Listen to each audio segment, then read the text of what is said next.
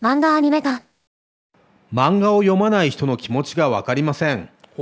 漫画の面白さを論理的に解説してください。論理的？漫画の面白さを論理的？論理的なあのね漫画の面白さというかなんで漫画文化が日本でこんなに栄えてるのかというやつでいろんなね持論はあるんだ。でえーっといく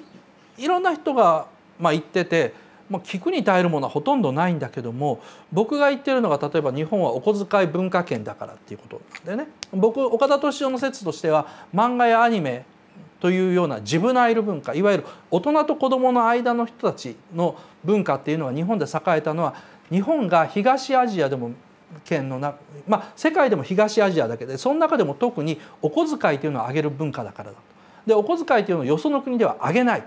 であげないから子供が欲しいものは親が買い与えるようになると。ここら辺があの諸外国と日本との違いでさ子供に自己決定権お金という自己決定権を与えるんだ。でも海外では、まあ、ヨーロッパ圏では特にそうなんだけども子供に銃を持たせないのと同じようになんでかと銃というのは誰でも殺せる兵器だからであって子供が持つのは危険。同じようにお金っていうのは子供が持っていても同じ効力を発揮してしまう。だから銃のように危険なものだ。だからどんな金持ちであっても子供にお小遣いというのはあげない。そうじゃなくて子供に甘い親であれば子供が欲しいっていうものを無制限に買い与えるってことをする。でもその時には一応親の目っていうフィルターを通す。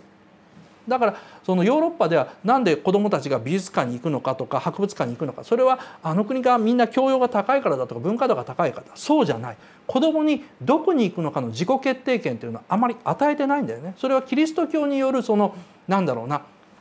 理性がまだ芽生えて成熟していない子どもという段階は野蛮であってなんだろう理性のある大人に服従すべき存在だというふうに考えてないんだ。でも、えー、ヨーロッパ圏あ日本っていうのは東アジアはまずその儒教文化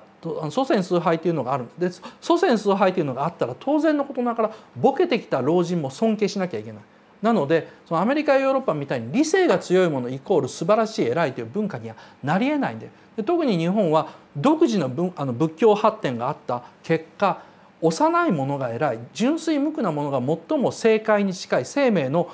あの原型に近いという考えを持つに至ったので子どもたちの判断というのは正しいというふうになる。だから子どもが政治批判をするとか子どもの目に今政治はどのように映ってるのでしょう。そんなことを言う国民なんて世界中で日本だけなんで。それぐらい僕らは子どもの価値観とか考え方というのをまあ信用してると、まあ、今コメントに流れたようにそれがまあロリコン賛美に一部つながってるかも分かんないんだけど、まあ、日本人の考え方としてはそういうのがある。なのでお小遣いというのを子どもに与えて子どもが自分の判断でお金を使うことに関して嫌悪感を感じない。結果日本では子どもたちが好きなものを自分で買うので子どもたちが自分がかっこいいと思う文化を育てるようになってしまった。それが日本の漫画やアニメが伸びた原因だというのが、まあ、俺のその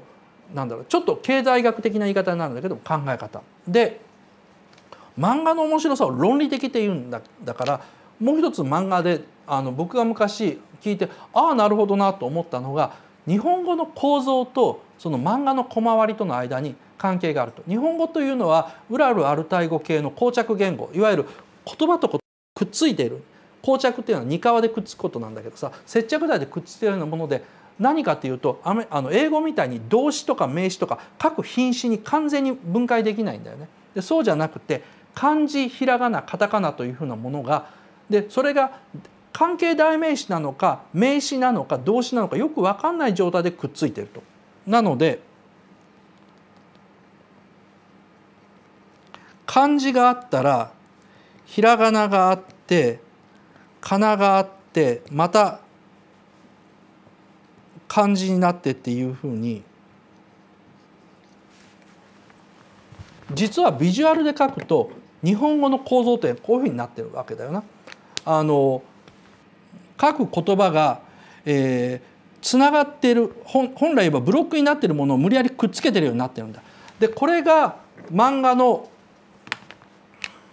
いわゆる1ページの中でコマを割ってあるよね。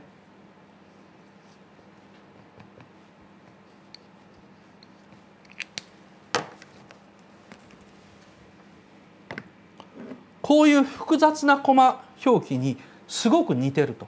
これはあの評論家のゴチエさんが言ってるんだけれども、えー、こういう駒のくっつき方で、えー、アメコミとかヨーロッパのバンドデシネとかを見てもそんなにですねこのコマの構造が自由自在なものが珍しいとこれは日本語の膠着言語特有の読み方ではないのかとだから日本人というのはこの駒の大小というのを使い分けることができるんだけどそれは漢字ひらがなカタカナが混在している明らかに他国の言葉を入れながら、えー、言葉が作れる民族だからだっていうふうに言っててああなるほどというふうに思ったわけだ。岡田敏夫の YouTube を見てくれてありがとうございます。ぜひぜひチャンネル登録よろしくお願いします。それではまたお会いしましょう。バイバーイ。